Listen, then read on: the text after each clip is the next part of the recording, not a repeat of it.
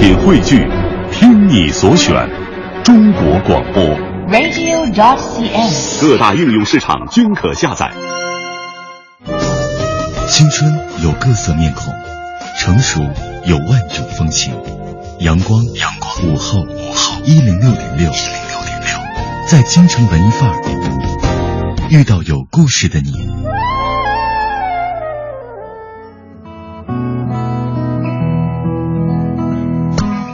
京城文艺范儿在访谈的阶段遇到有故事的人。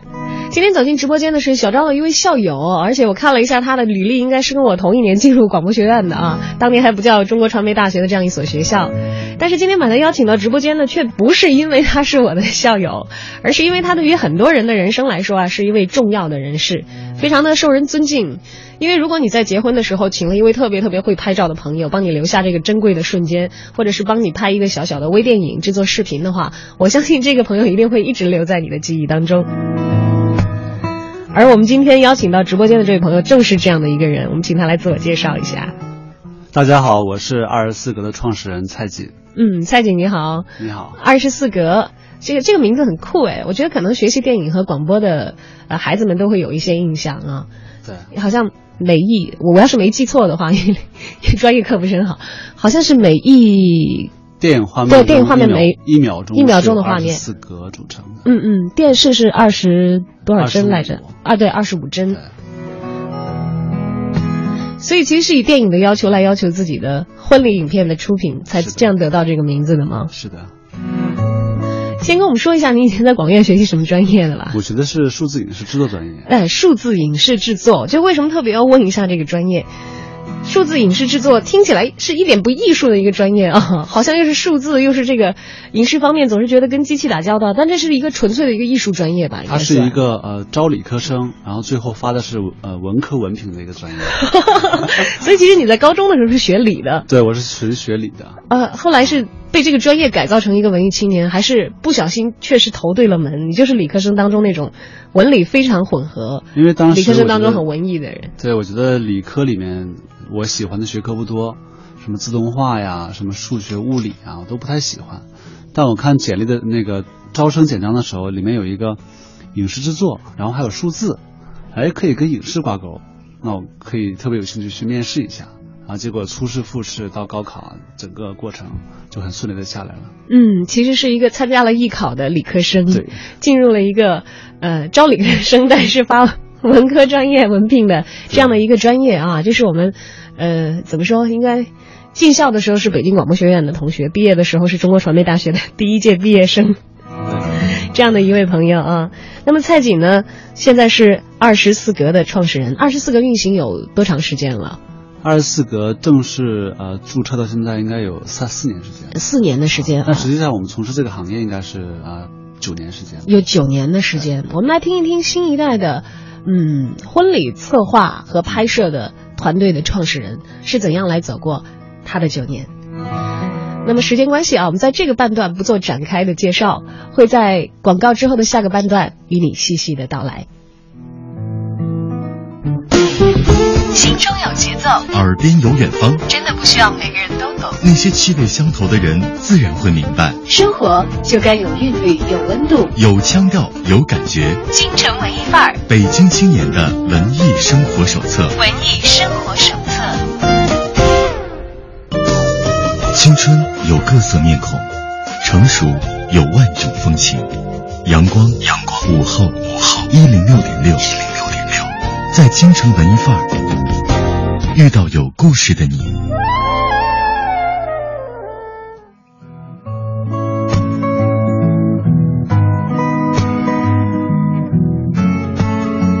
欢迎回到京城文艺范儿。今天小昭为你邀请到的朋友是一个文艺理工男，他的名字叫蔡锦，是二十四格的创始人。而二十四格呢，他们是专门司职为大家的婚礼留下珍贵美好的画面的。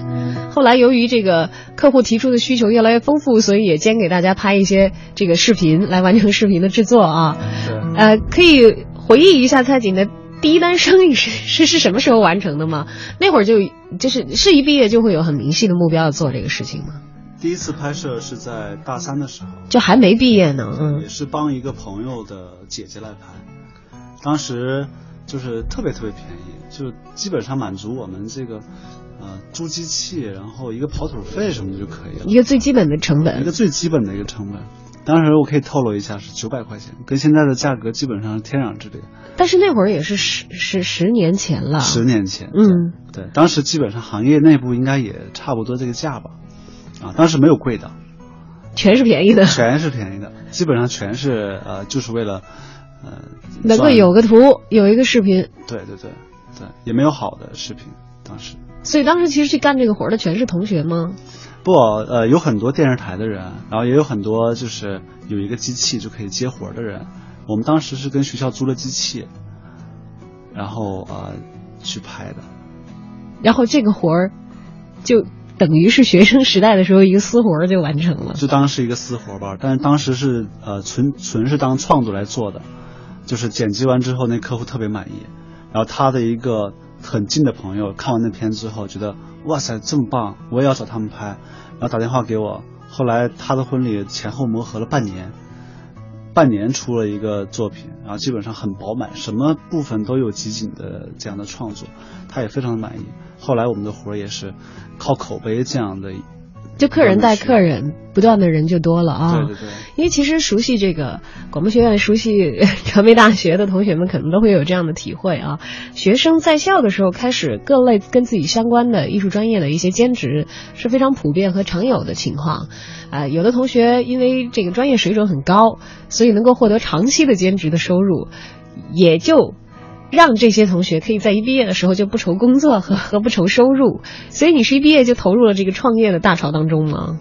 算是吧，但中中途有一些过程是呃，也做了一些电视台的这个实习，了解一下台里的一些操作方式啊什么的。但是后来实在不喜欢，就还是自己做了。还是自己做啊对？就在婚庆拍摄的这条路上一去不复返了。基本上是一去不复返，从大学毕业刚开始就就投身到这个浪潮里面去。嗯，当时的行业情况你也讲了，其实大家可能要价都不是很高，而当时大家对于要求的出品的品质，可能也没有那么多直观的感受啊。行业内的竞争当时是属于没有竞争的状态吗？当时这个行业的呃制作质量基本上是一个无质量，没有质量。无质量，所以成长空间是非常高的。然后我们就是潜心研究该怎么去剪辑和拍摄一部让年轻人喜欢的一部片子啊。然后做完之后，就真的被很多很多年轻人、被同龄人喜欢了啊。当时我们刚毕业，也是多少多大岁数？都二十二十二岁左右嘛啊嗯，说话的时候可以离话筒近一点。啊。OK，然后后来呢，呃，就是，就他们都很喜欢，然后我们也在不断的提高、提升自己的设备。后来加入单反拍摄，让这个影片的层次，呃，有了一个质的飞跃。啊，当时我们没有单反的时候，拍了三年左右，积累了上千呃，基本好几百场婚礼的一个经验。但是这个新的单反器材过来之后，就像如虎添翼一样的，就把我们这个制作水准大幅提高，然后整个我们在那个时候开始就有了质的变化。哎呦，那其实此前的这个积累过程应该成本挺高的呀。在这个单反时代之前，数码相机其实我觉得好像没有能够达到一个比较高的一个图片质量，是不是那会儿还很费胶片，是一个很昂贵的工作？当时我们用的是磁带，确实很费。当时我们那个 DV 机都是要磁带来配的，然后一场我们还不敢用次的磁带，我们都用好的，然后一场下来大概要六七盘磁带，然后还要采编、导素材，然后存储，就会比现在复杂很多啊！现在进化很多嘛，现在一个笔记本就可以解决很多问题。对，就是一个工作站，可以在里头完成很多很多不一样的工作啊。对。那么我们的团队呢，在刚毕业的时候，你就自己支起了一个摊儿，决定嗯不去电视台电电台了。那么我自己来单干的话，成立一个公司吧。那会儿是不是旗杆一立起来，就会有一些小伙伴聚拢来，成为二十四格的初期团队？那会儿你们有几个人？一开始实际上是有四个人的，我和我的创始人，我和我的那个合伙人一起，然后呃还有两位同事，在一个基本上四十平米的一个小房间里面。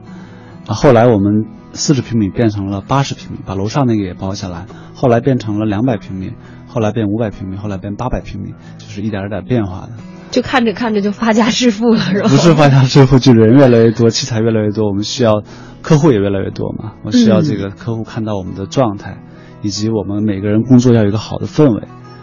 啊，包括阿姨做饭啊什么的，就都很都很齐。有一个很舒心的环境啊，给大家提供。那现在我们的二十四个是一个多少人的团队了？现在有三十多个人左右。三十多个人左右啊，每一年忙于不同的婚礼现场的拍摄，而且是去往世界各地。对，是的。因为拍拍摄婚礼，因为在今天这个蔡锦来之前，我从他的这个照片当中看到，他去往很多的风景名胜地，呃，然后爬在一些很危险的地方，寻找一些这个摄影师。非常挑剔的需要的角度去捕捉当时的光线和内容啊，来完成自己的拍摄。因为拍摄婚礼，都到过哪些地方？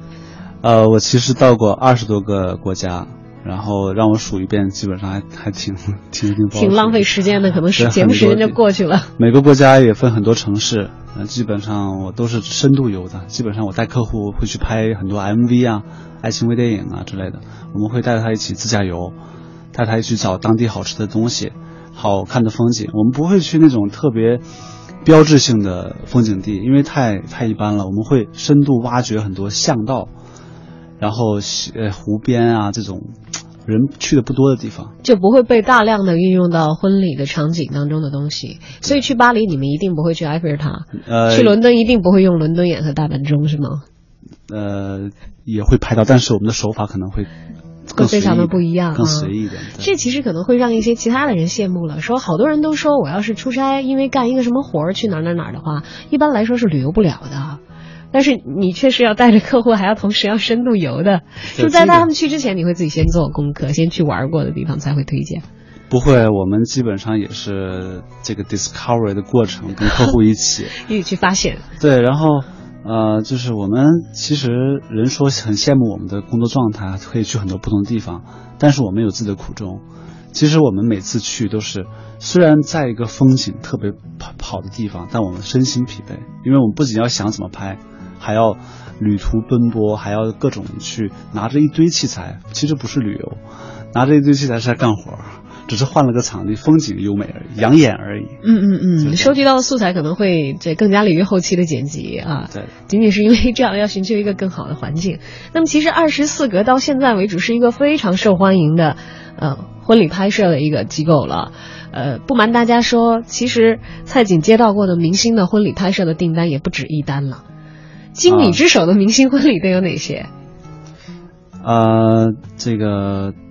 陈思诚、佟丽娅，然后这个还有《失恋三十三天》导演滕华涛，还有陈数，还有一些明星，我就都不一一例举了。对，主要是像脑海当中是不是先要过一遍哪些明星是签了那个保密条款，对，不可以说，这是给明星服务的一个特别的环节吗？对，肯定是的，因为他们分两种，一种是完全不许宣传、不许透露、不许说，我们只服务他们就可以了。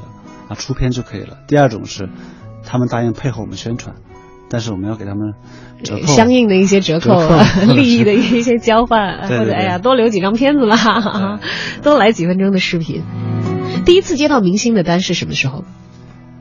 我记得第一次接到是在，应该是赵子琪吧，还是呃，应该陈数，还是陈数是第一单。我们在巴厘岛，嗯嗯嗯，拍的很成功的一次。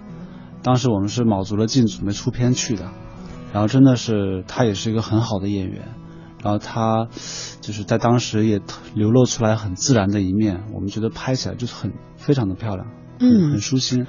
后期做完片之后，有一些声音补录的环节，他也非常敬业的愿意去帮我们去啊补一些声音出来。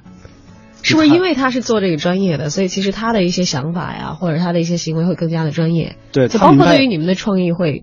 有增色的。他明白这些动作为什么要这么样去演，他知道我们在某个机位摆在哪里，他大概是一个怎样的画面，他知道为什么我们回来之后还要再补录一个录音，所以我们觉得真的是这个时机到了，我们的运气真的非常的好，然后在我们能力爆棚的时候，然后刚好遇到了一个表现特别好的一个客户，然后当时那个片子出来之后，绝对是在行业内也是很很声名鹊起啊，一炮而红，算是吧。算是啊，在自己每一次拍摄的过程当中，刚才蔡景提到了一个词叫创作。你可能搞艺术专业出身的所有人都会有这样的意图和愿望，但是创作却是一个艰辛的、需要时间也需要积累的一个过程。有的时候有一些机缘是可遇而不可求的，比如说好的环境，呃，对的拍摄对象，好的状态和灵光一现，访问自己的灵感。恰恰如果客户的话，他们是有要求的，尤其明星客户可能偏偏是比较刁钻的一帮人啊。哎，陈述的那一单是他们主动找到的你们吗，还是有朋友这个？对，呃，当时介绍去竞标，有介绍，但是没有竞标。基本上是我们看了一些作品，聊了一下感觉，觉得啊，摄像摄影师的人还不错啊，怎么样，就就签就签订了。嗯，那会儿就去到巴厘岛了，对，拉着团队就就就出去了，卯足了劲要要出一套片子啊。那那次是不是团队配置也比较豪华？在当时来说，呃，算是我们公司的核心成员吧。全部倾巢出动了啊！也不是倾巢了，也没有留了一些在家里看摊的哈。然后呃，回来之后我们是。一天晚上，只用了一天晚上剪辑，啊，立刻上线，因为我们不希望这个过气嘛。嗯嗯嗯。然后一天晚上就直接上线，我和我的这个这个合伙人在一起熬夜，整个一个通宵，第二天早上七点钟把片传上去。那会儿客户是不是也有点吃惊？因为我相信陈数自己是演员嘛，他其实很知道这个里头的制作周期啊，要耗很多时间或者一些人力。你们是不是出片速度快到把他们都惊到了？我们出片速度快到他们自己都不知道这个片子已经做出来了，完全不知道。然后看到的时候就像惊喜一样的。对，哎，那也说到一个，就是对于所有可能想要呃邀请你们为自己进行婚礼拍摄的朋友们都会关心的问题，呃，预约要提前多久？还有就是预约到了就开始拍摄了，一直到出片的话，大概需要一个多长的周期？预约一般如果是在呃特别旺的日子，比如说你的婚礼日期特别的这个抢手。啊，然后我们的这个时间大概在半年左右，或者说四个月、五个月左右。就提前半年到四个月、五个月预约是预约你们比较正常的一个时间，是吧？对对对，一般现在我们的客户订二零一五年的婚礼都是提前九个月或八个月来预定的。要不然的话，可能订不上了，会排满。有可能订不上，因为我们的这个拍摄团队数并不是特别多，因为我们做精精精品嘛，所以不会有那么多的十个团队摆那让人选择，啊。所以我们这个基本上在三个月以上是最好的一个时间。也就是说，你比较紧迫了，你三个月以后要举行婚礼，现在开始定的话，基本上是有可能有点晚了。那我能问一问淡旺季吗？有淡季的时候能够稍微排队时间短点的吗？一般五月份、呃六月份还有九月份、十月份是婚礼旺季，在北京，在在北方。然后南方的话，基本上呃这个一二月份或三月份。或者五六月份可能他们就不是旺季了，这有地理位置区分的。但我们是全全国去跑，全国跑，全国接单。我们没有淡季和旺季，我们一直在干活，一直在接活，全国各地都有单，然后会飞往世界各地去取景啊。对对对，有专职的摄影师啊，带着专门的人员和器材，跟新人一道。也许会飞往遥远的地方，也许会在自家熟悉的生活场景里去记录下那珍贵的每一个时刻，然后到新人交换戒指之前，和所有的宾朋一起来分享那些闪光的记录。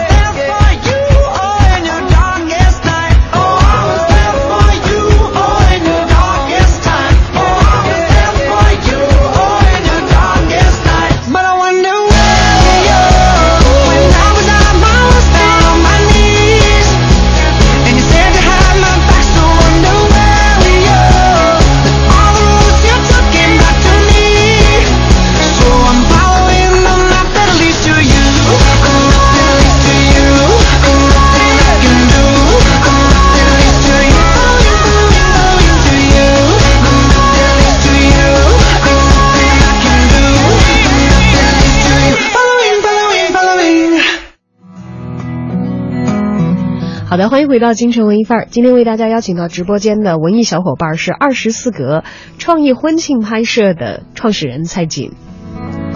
据说现在啊，不但是业务忙碌起来，要提前半年才预约才比较靠谱，而且好像业务范围也有有所拓拓展，是吗？因为对于很多人来讲，好像婚礼是一个很重大的时刻，那可能是对于亲朋好友来见证的，自己心里早就把这事情敲定了。因为酒席也是要提前定，呃，婚礼的拍摄的摄影师也是要提前定，但是求婚的时刻对于当事人双方来说应该更为重大一些。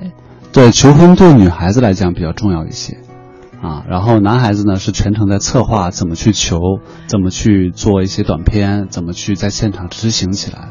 所以这些会有男孩向你们求助吗？说，嘿，蔡景，我约一个二十四格的婚礼拍摄，但是你们得给我想想，我求婚要怎么求？求婚的时候最好你们也跟着来拍。我相信应该不乏这样的客户吧。他们绝对会跟我们求助的，然后我们会以我们的经验告诉他怎么去，呃，在一些地方，在哪些环节，呃，布景啊，然后播一些什么样的片子啊，大概大概怎么去讲一些什么样内容的话。是吗？哎，目前来说最奏效的方法是什么样的现场求婚？我相信一定不是把吃的藏在面条里头，呃，不是把戒指藏在吃的里头啊。这个如果说戒指这个环节，它只是最后的一个一个呈现，嗯，但是中间过程它怎么去感动呢？不是一个惊喜，说把一个戒指藏在蛋糕里或红酒杯里或怎么样拿出来就就算求了，这不行，嗯嗯，万一硌着牙了呢？对呀，应该是有一个影片播放他们以前从认识到现在的一个一个爱情经历。然后呃，男的讲的一番心里话，包括他们的一些老照片，包括女孩最喜欢的一些颜色、听的歌，或者她最感动感动的一些事件，啊，最后女孩看完整个片子，然后男孩才是一个拿把钻钻戒拿出来的过程，就跪地求婚的过程。对我们之前刚刚拍一个案例，男孩子非常的用心。这此前女方是不知道要在这里完全不知道。然后男孩子走过了很多地方，他们两个一起以前旅游过，在全世界的这个几个城市。嗯。然后男孩准备在世界版图上完成一个心形。嗯。就他们走过的地方连在一起是个心形。是一个桃心儿。嗯。对。然后，呃，就差一个点，是那个澳大利亚的西海岸，叫波斯的一个地方，Port Perth。然后我们就一起去了。我们在波斯拍了很多他们在一起玩开心的画面，然后在一起的一些回忆嘛。后来啊，我们回来做后期，然后他在香港求的婚，找了个酒店，然后找了个屏幕播了他这个整个这个过程，包括心形形状的呈现，包括他们整个的里程数是五万两五二零三十三公公里。哇，这个还挺巧合的吧？五二零，然后三十三是女孩的外号。就是叫五二零三十三公里，这万一要公里数有点偏差，也不能够使用这个根的是吧？你要真的精确那么算的话，就就没有，但是大致上还是差不多的。嗯啊，然后男孩子把这个他去做钻戒的过程，以及他把所有的女孩的亲朋好友全部都约到了这个酒店的现场，后来都是一个一个惊喜不断的出现，女孩就非常感动。这是我见过的，我做过的比较好的一个求婚案例。嗯，这是男孩子自己出的主意吧？因为这个旅行完成一个新型的旅行，这个是要此前有很长的时间和然后我们把他去过的每个点的这个素材都取到了，甚至我们去日本都派了人去拍他俩以前特别有回忆的一家寿司店。嗯啊，我这个是知道了这个内容，自己去采访，但是当事人已经旅行过了，从那回来了。是的，是的。那么在婚礼上呢？我相信其实可能。嗯，没有什么太多创意心思的新郎，可能是绝大多数，还要靠你们来实现的一些点子。对，我们经常会给这个新郎和新娘提一些建议，怎么让他们这个婚礼环节更加有一些不一样的因素。然后我们有记得特别深的一个案例是，有一个新郎，他的婚礼是在长城脚下公社办的，然后他的这个婚礼本身还挺平常的，就是很美是没有问题啊。然后，但是我觉得是不是可以挖掘一些新的点？他喜欢玩仿真手枪，是一个战斗性的男对，然后他家里面还有很多收藏的一些手枪嘛。我说你把这个枪全部拿过来，然后你在淘宝买一些这个这个统一的装束，包括纹身的贴纸什么的，给你所有的伴郎，让他们演营救的团队，让你的所有的那个伴娘们去演一个绑架团队，然后你俩呢被绑在那里，就是被绑架的，让所有的人拿着仿真枪过来救你们。其实看着看着像真枪了，拍出来。然后那个我们拍所有的伴娘的时候，他们把买了很多这个空的红啤酒瓶子，还有很多花生米，就看就像一个那个黑社会的窝点。然后，呃，他们这个伴郎们把他们成功营救了之后，在外面我还安排了一场戏，就是所有的伴郎。这个迎接老大出场，这个新郎就是老大嘛，嗯戴墨镜、点烟啊什么的。最后，这个老大把所有的伴娘全部给枪毙了，成功的抢到了演了一个。剧情版的这种这种感觉，他们也很喜欢，很好玩。当天放出来这个片子，效果也来宾看了也非常的啊、有意思。嗯，要说婚礼的话，可能是人生的一个重大的节点，而在这样的一个节点，其实很多人愿意留下非常精彩的瞬间，不仅仅是穿的美美的，把手交给自己心爱的人，更重要的是可能有更多呃有意思的、符合这个新郎新娘自己人生的那些有纪念意义的。具体的内容可以融合到这样的一个场景当中，而我们的二十四格专业为大家完成这样的设计，并且完成这样的一个工作。当然，如果你感兴趣的话，要提前的提前的预约了。要预约这个婚礼拍摄的话，应该按照一个怎样的流程呢？怎样可以联系到你们的团队？呃，直接在官网找电话，然后打过来，我们的客服会很热情的招待他们。嗯，然后最重要的一点是要 提前的预留够时间，啊这样的话可以有排期是不是所有的？档期都需要提前这么久了，嗯反正呃尽量提早定的，我觉得还是比较好的。就没有问题了。对，好的，欢迎大家，如果有此需要的话，在网页上搜索“二十四格”，就可以找到蔡景和他的朋友们，共同为你的婚礼会倾其全力铸造一个梦幻场景的团队了。好，今天的节目到这里要跟大家说再见了，也感谢你的收听和陪伴。祝大家周末愉快，也希望蔡锦在周末当中可以忙中有闲的度过。